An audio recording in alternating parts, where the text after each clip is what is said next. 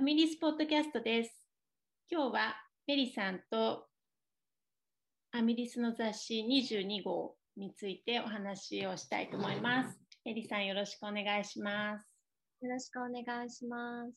今日は東京にメリさん来てるんですけれども、私がちょっと行けなくて会えず残念。平山さんが非番の日だったのを知らずになんです、。普通に乗り込んできちゃいましはい、ズームでつないでます。た。はい。えっ、と、22号は、そうですね、6月の初めにはい発。売して、はいあのー東京店がオープンしたので、うん。えー、とサンプルが全部来ていてここ何号か、あの東京店がなくて私サンプルを見見られず雑誌でしか見てなかったのですっごい嬉しくて、あの 端からとりあえず全部試着してみました。これの 試着タイム。試着タイム。あのどれもすごく良くてあのお店でも、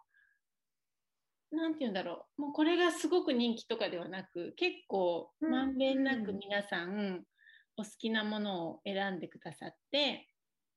そうかもしれないですね。今回なんか結構ばらけた気がして。そうですよねあのこれがすごく人気っていうよりは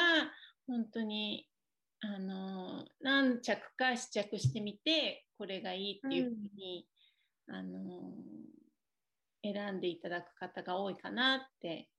うん。そうですね。なんか今回全部良くて、うん、スタイリングもしやすかったような。あのウェアが1、2、3、4、5、6、7、8ですね。ベストも入れて8。うん。それで、えーっと、靴下が一つと、はい。えーっと、ショールが一つと、ちっちゃなスカーフ。あの、うん。大鶴さんのデザインのスカーフと、はあと帽子とカウルのセットですよね。そうですね。はい。で、うん今着られるものもあれば、もうちょっと多分夏の終わりぐらいから編んで、うん。秋初めとかに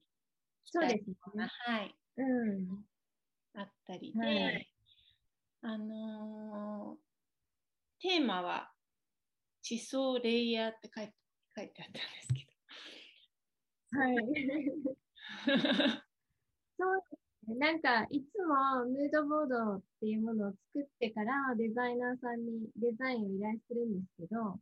今回なんか選んだ写真が、すごいなんか折り重なってるような写真が多くて、もうちょっと見せられるかな。一応、あの、ピンタレストでムードボード作ってて、はい。あのそれ誰でも見られるんですか？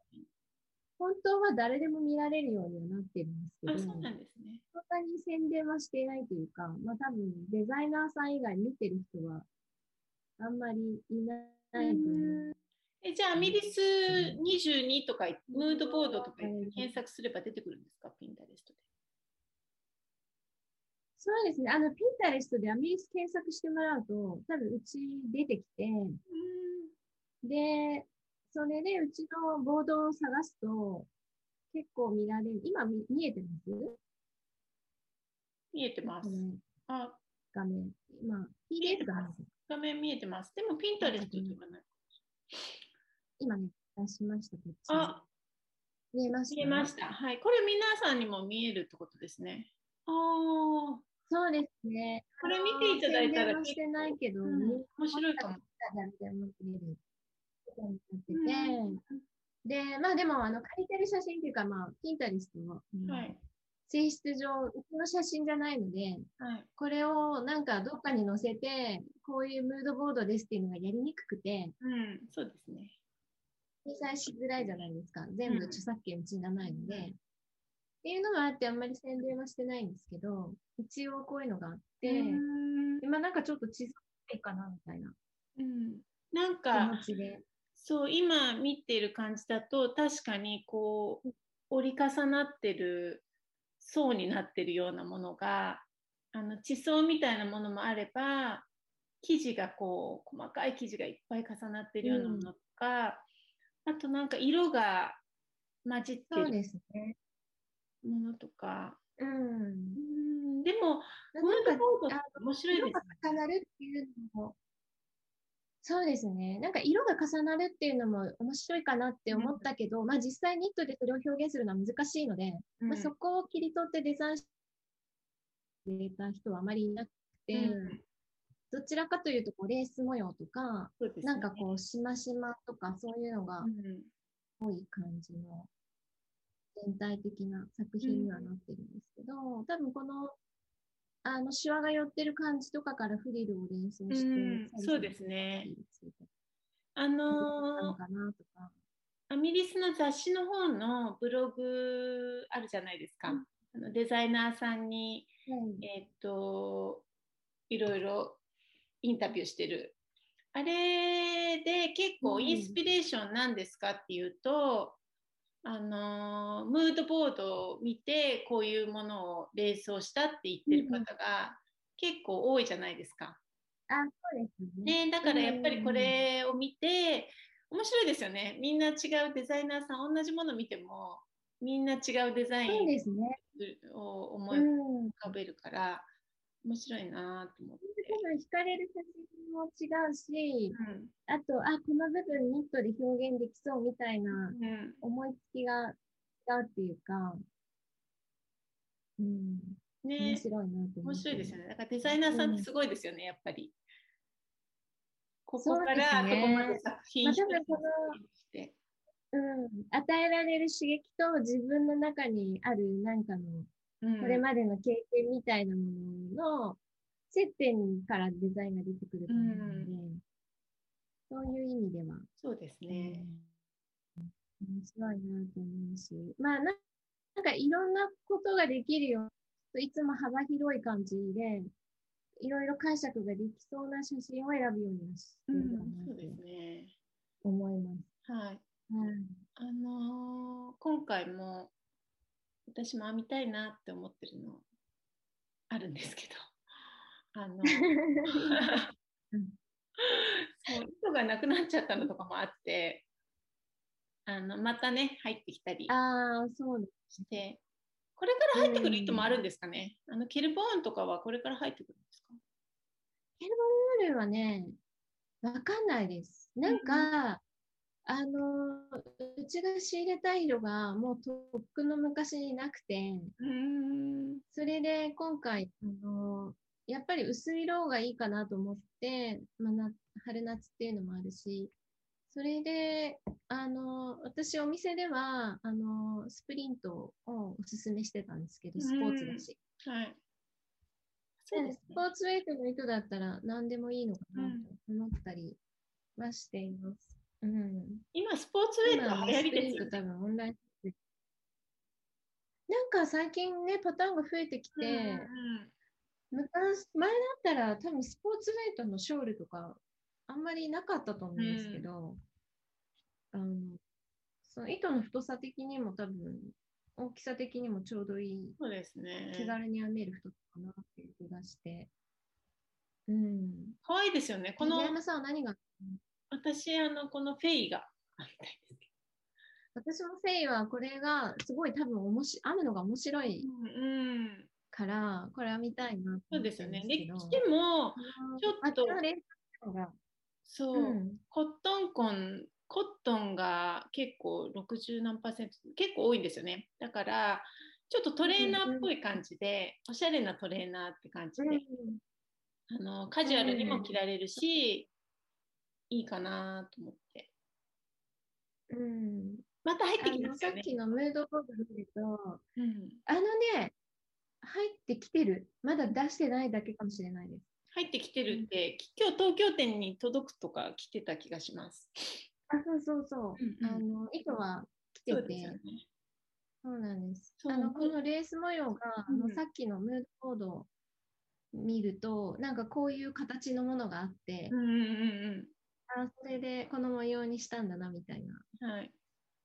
感じがわかるかも。フィオナ・アリスさんもこのデザイナーの、あのーはい、雑誌の方のインタビューに答えてくれてて、うん。ね、昨日か一昨日出てましたよね。そうそう、面白かったです。あのー、ね、このフェイっていうのは妖精とかそういう意味があるって。はい。で、ぴったりだなと思って。そうですね。なんか撮った場所もそんな雰囲気だし、ね、ちょうどいい感じの写真。素敵ですね、この写真も今回、なんか緑が多くて。そうですね。いや、なんか、話は飛ぶんですけど、いつも撮影するとき、あの、春夏号は、あの、半袖とかノースリーブとかいっぱいあるのに、うん、いつも3月に撮影しないと間に合わないんですよ。ね、3月結構寒くて、去年の20号を撮った時も、半分以上建物の中だったんですけど、うんやっぱり結構寒くて、もうモデルさん、唇紫とかになっちゃって、うん、去年そうでしたね、ちょっと寒そうでしたね。うん、ちょっと寒かったんです。よ、まあ、京都っていうのもあったし、うん、でもなんか悩ましくて、うん、で、まあ、鎌倉で撮った時はそこまで寒くなかったんですけど、日がね、パーって照って、あの日は。うん、そうなんですよね。だから、あったかいとこないかなと思って、いい考え。それでそう温室にしたんですよ。いい考えです。植物園だったら外でも取れるし、うん、最悪雨降っても温室の中で撮影できるし、ね、どうかなと思って、うん、はい。毎回撮影場所も結構、ね、すごい大変ですね。選ぶのも。毎回ごい大変です。誰かその役をやってほしいって 毎年思ってます。リストアップしましょうか。私いつもいろんなとこに行って、ああ、ここいいなとか言って思ったりするんですけど、すぐ忘れちゃうので、うん、今度書いて、書いておきます。そうです。うん、ぜひ。あの、えっ、ー、と、まあ、天気悪くても取れるところじゃないと困るし、うんね、まあ、最近2日取ってたりするんですけど、直前にどっちにするか決めたりとかするんですけど、あと着替える場所がないとダメで、うん、ヘアメイクとか。だからその場所だけ良くても結構難しくて、うん、どこでヘアメイクっていう話になったり、ですよね。まあ、結構ね、いろいろ悩ましい、あとね、取っちゃいけない建物の前とかありますもんね。使っちゃいけない。あの街だとね、結構難しいんですよね。うん、そうだ、結構ね、磁石かけ難しかったり、そうですよね。あと建物映ってるだけでもちょっと NG とか、いろいろ、ね、なんか怒られちゃうこととかありますよね。私たち走って逃げたことない、ね、そうですね。撤収いつでも撤収できる、あの鎌倉の時もいつでも撤収できる準備とか言って、ちょっと。カメラマンさんとモデルさんだけそこで撮ってて、ね、みんなは物陰に潜んでるみたいな。そうそうありましたね。坂の下で待つっていうね。そうそうそうそう。結構、ね、よくあるんですよ。なんかなんかテレビとか撮ってる人、本当大変だろうなっていつも。いろいろ根回しっていうか、先に許可取る系だね。じゃあちょっと探してリストアップしときます。あの素敵な、うん、素敵なね、お家とか、もう、友達とかに聞いときます。素敵なお家ぜひお願いしたい。ね。うん、あのハウススタジオ最近結構使うんですけど、うん、やっぱりいい感じのところって決まってくるので、うん、いろんな雑誌見てると結構同じところそうですね。しちゃうんですよね。それもいつも悩ましくて。いろいろ裏話が。はい。あと、はい、あの今回の、えーと、特集は、はい、沖縄のテキスタイルアート。はい。あのー、すごく興味深く読みました。あのー、あよかった。あの布の場所譜うん、もう本当に手間がかかってるっていうかですね。なんかこう織の生地とかって結構最近安いのとかもたくさんあるじゃないですか、うん、でもこうやって時間をかけてね人が手を入れて作ってるものってすごいいいなと思って。そうですね。うん、なんか沖縄に多分旅行で行ったことがある方はたくさんいらっしゃると思うんですけど、うん、あんまり沖縄に行って工芸を見ようっていう感じの旅行をしてる人はそんなに多くないのかなと思って、それもあるし、あと私も芭蕉布とか瓶型とか聞いたことはもちろんあったし、うん、多分写真とかは見たことがあったけれども、あんまりなんかその詳しく知ろうって思ったことがこれまでなかったな。と思って、そう,、そうなんですよね。で、お話を伺ってみたら、なんか、そうですね、歴史とかいろいろな、その、なんだろう、技術の蓄積みたいなのが思った以上にすごくて、うん、それで、うん、ちょっとお話聞けてよかったなっていうふうに思ってます。あのー、沖縄ってやっぱりガラスとかはね結構なんか行く、そうですね、よく行くしあのツアーみたいのでもあったりするんですけどこういう染めとかもあるんだなと思ってすごく。そうですね、ね、こういうのも沖縄旅行の中で、ね、見に行けたらいいなと思って思いました、そうですね。あのまあ、芭蕉布も瓶型も、あと例えば読谷の花織とかいろいろあるんですけど、大、う、体、ん、博物館とか美術館に行くと展示されてたりもするし、あの記念館とかいろいろあるので、行こうと思ったら、は作れないことはないっていうか別に工房に行かなくても結構見れるところもあるので、うん、あと場所不快館とか行くとあの実際にあの織り手さんたちが織ってるところとかも見れるんですよね。へえいいな。行ってみたくなりました。うん、うん。でもやっぱり美術館にこうやって飾られててもどうやって織ってるのか知らないと、多分ふーんって感じで終わっちゃうと思う。ね。なんかただのなんか見見学っていうかあんまり目を引かないっていうか、でもこういう話を知ってると、うん。ね、やっぱりすごく興味深いし、ね、あとこの瓶型とかも、ね、昔は王宮っていうか王や王子だけそうですね。ね、うん、あの色とか柄の複雑さもあって、うん、多分一般の方でも簡単な柄のものとかはしていたんじゃないかとは思うんですけど、だけどこの華やかな色とか柄とかっていうのはやっぱりあの貴族みたいな人でしか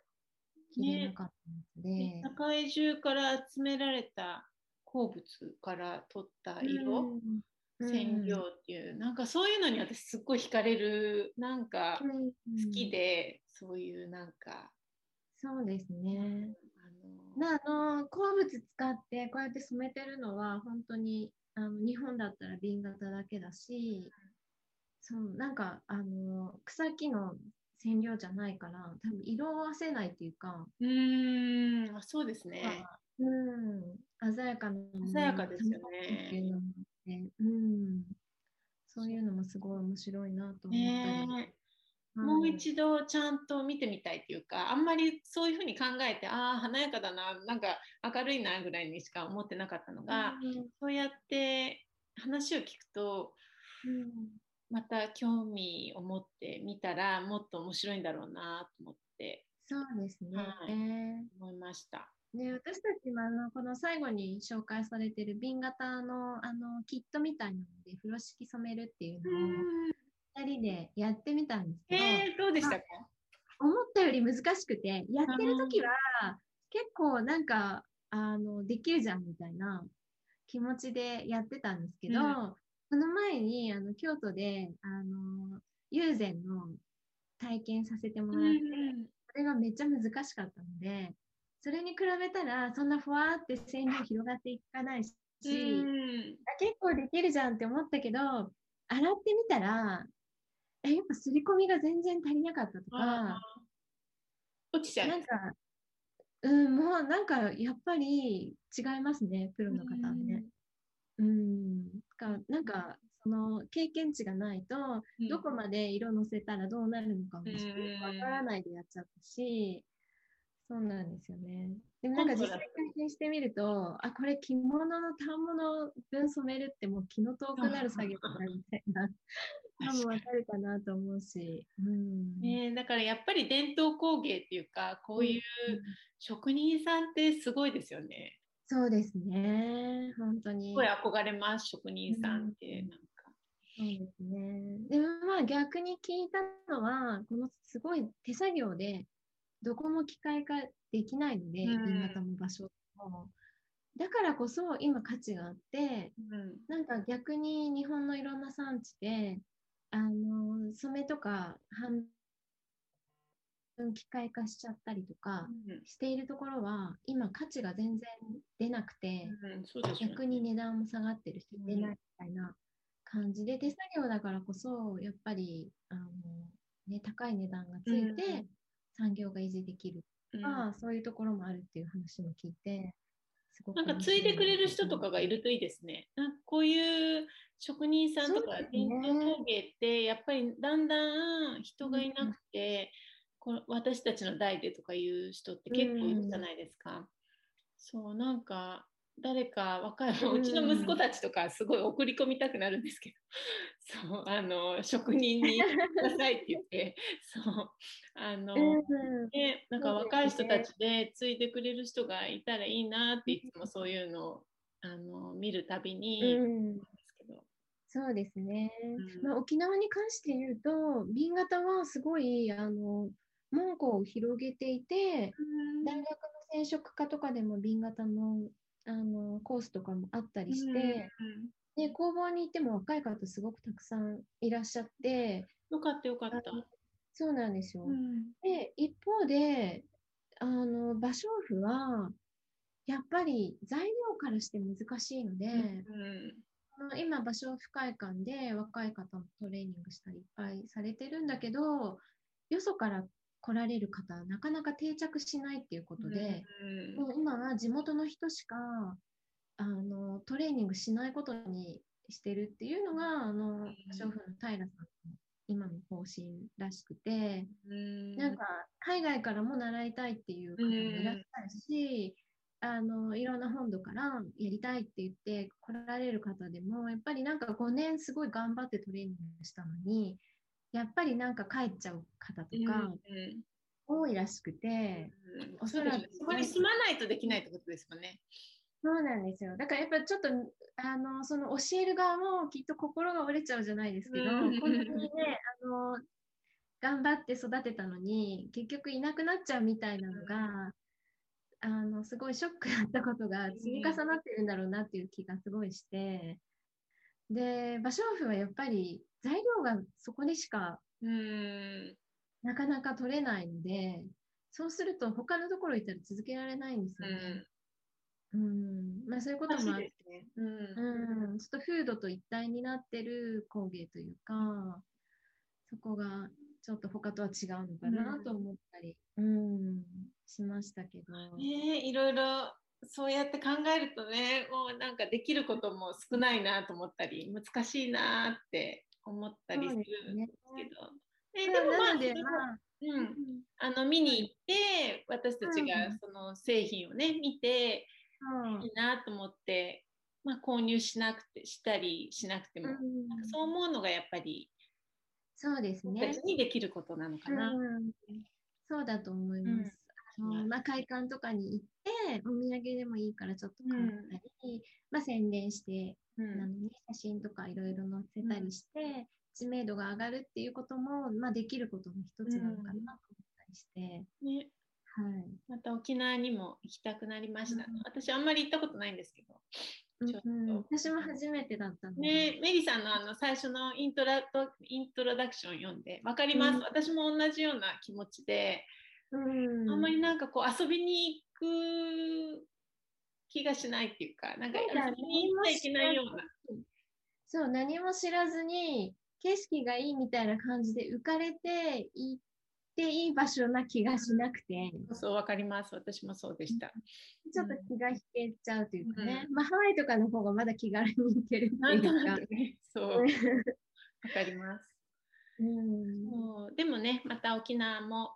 あの、はい、こういう工芸もあるので、うん、いいなと思っています。ね、なのでまあなんかねあの外資のホテルに泊まってそういうところだけでお金を落とすんじゃなくてそういう地場の産業とか、工芸とかっていうところにもみんながちゃんとお金が回るような感じの観光が広まるといいなっていう気持ちを、うん、はい、すごいしました。うん、あとは、えっ、ー、と、キュリオさんでしたっけ？あのあそうなんですよ。で、これも面白いな。なんか、あれですよね、アクセサリーとかもお作りになってるし、うん、石の石器ですか？石を入れる、入れ物ってことですよね。そうですね。私、うちなんか子供たちがちっちゃい時結構石を集める人たちで、うん、うちもねすごい石拾ってくるんですよね。いまだにやっぱり一番大事なのはみんな取ってたりしてなんかベランダとか見ると気づくとすっごい石の量だったりするんですよ。でたまにすっごい綺麗なのがあって 確かにこれでもこういうの捨てちゃうのもなと思うのは、まあ、こうやって取っとくんだと思ったりして。そうですね。なんかあのえっと、京都でお世話になってるこの記事書いてくれた宮下さんってアミリスでも、あのブログ書いてくださったりとか、はい、イギリスとかもやってくださってるんですけど、まあ、彼女に今回記事書いてもらって誰か面白い人いないですか？って言ったら、宮さん紹介してくださってであの私も一緒にお話を聞きに行ったんですけどすっごい面白い方であそうなんですね。うんなんていうかものを作ってる人だけど、言葉とか思想みたいなものをすごいいつも考えて本を読んだり、うん、いろいろな方のなんか話を聞いたりしている方で例えば宇宙にすごい興味があるとか、うん、まあ、ちょっと記事でも触れられてるかもしれない。古代エジプトとか言って あれですよね。そうそうそうですよね。なんかそういうのもその上辺のなんかこのアクセサリーのインスピレーションっていう本当に歴史に興味があるみたいな、うん、なんかそういう方でお話聞いててもすごい面白くて、うん、その意識っていう言葉にたどり着いたのも、まあ、意識と、うん、あの気持ちとか、はい、いろいろな言葉を考えていてこういうあのコンセプトが出てきたみたいな感じでなんか言葉から入ってものを作ってるような感じの方でそれもすごい面白くて。面白いですね。うん、ねだんだんなんか年を重ねてきて、うん、やっぱりアクセサリーとか一つ一つのなんか自分の買うものとかでも、うん、なんかもうあこれかわいいとか言って買うんじゃなくてなんかそういう後ろになんかこう物語があるものがやっぱり惹かれるようになってきてて、うん、なんかこのアクセサリーとか素敵だなって思って見てました、この雑誌。ね、私もなんか。あ、持ってるんですね。今探してます、エリさん。あの意識も実は買ったんですけど。石が入ってるんですか？いや、私もね、石入ってるやつじゃなくて、お皿みたいなやつを買ったんですけど、それもあの彼女が気に入ってる石を型にして同じ形のサイズ違いとかを作ってる皿があってその意識の一部というか、そういうやつも買ったんですけど、あのこれは指輪なんですけどいいな。かわい。いなんか金属を叩いて伸ばして素敵。みたいな感じなんですけどなんかその話してたのがこう打ってる間に急に金属が整う瞬間があるみたいな感じで、で、私これをはめた瞬間にすごいそれを感じて、うん、なんかね、肌にすっごい馴染むんですよ。金属が思えないっていうか、なんかそういう感覚とか肌触りをすごい大事にして作品を作ってる方で、それもすごく面白いなと思って。お店はあるんですか？あのね、アトリエに行けば、アトリエオープンデーに行くと、うん、あの商品は買えるんですけど、京都とかだとあのスターダストって有名なカフェであのセレクトショップっていうかお店があるんですけど、はい、そこのオーナーさんと親しいみたいであの定期的に展示を定期的に展示です、ね。ところでそうやってあのですかね。東京でもたまに展示とかはするんですかね。東京でも、うん、おそらくやってるところあるんじゃないかなと思います。探してみます。なのであのインスタ。欲しいな欲しいな。うん、あのインスタあるので多分フォローすると、うん、そうですね、展示会のお知らせとか、はい、うん、よく載ってると思うので、はい、雑誌に載ってるので、はいメリーさん、それぴったりな石をいつきくんと探したらいいですね。そうですね。これ楽しくないですか？なんか、持って歩いて。私が買ったお皿大きいので、うん。いや、なんかいい石を見つけたら、それに合った器を作ってもらいたいかも。うんあそれいいですね。うん一生ものですね、それは。そういう感じ。いえ、アトリエに行くと石がいっぱいあって、あの旅先で拾ってきた石みたいな。なんかね、どれもすごい素敵で、ただの石なのに欲しくなっちゃうみたいな感じなので、皆さんぜひ神戸に行く機会があったら。そうですね。行きたいな、神戸、京都ツアーに行きたいなと思います。ね、はい。そんなんでちょっと今日は長くなってしまったんですが、えー、っと いろいろ自分たちの話したいこと話したらこん あのー、22号もまだまだ、えー、っとカルもやってますのでインスタで、うん、えーはい、もうだいぶいろいろな方にあげていただいてあのいつも通り結構いい景品もありますので、はい、皆さんの作品を楽しみに、はい、しています。皆さんご参加ください。はい、写真見るの楽しみに。本当に皆さんね、こんなもの、もうできてる方とかも結構いらして、あのね、楽しく見させてもらってます。はい。それでは22号、これからもよろしくお願いします。メリーさん、ありがとうございました。はい、ありがとうございます。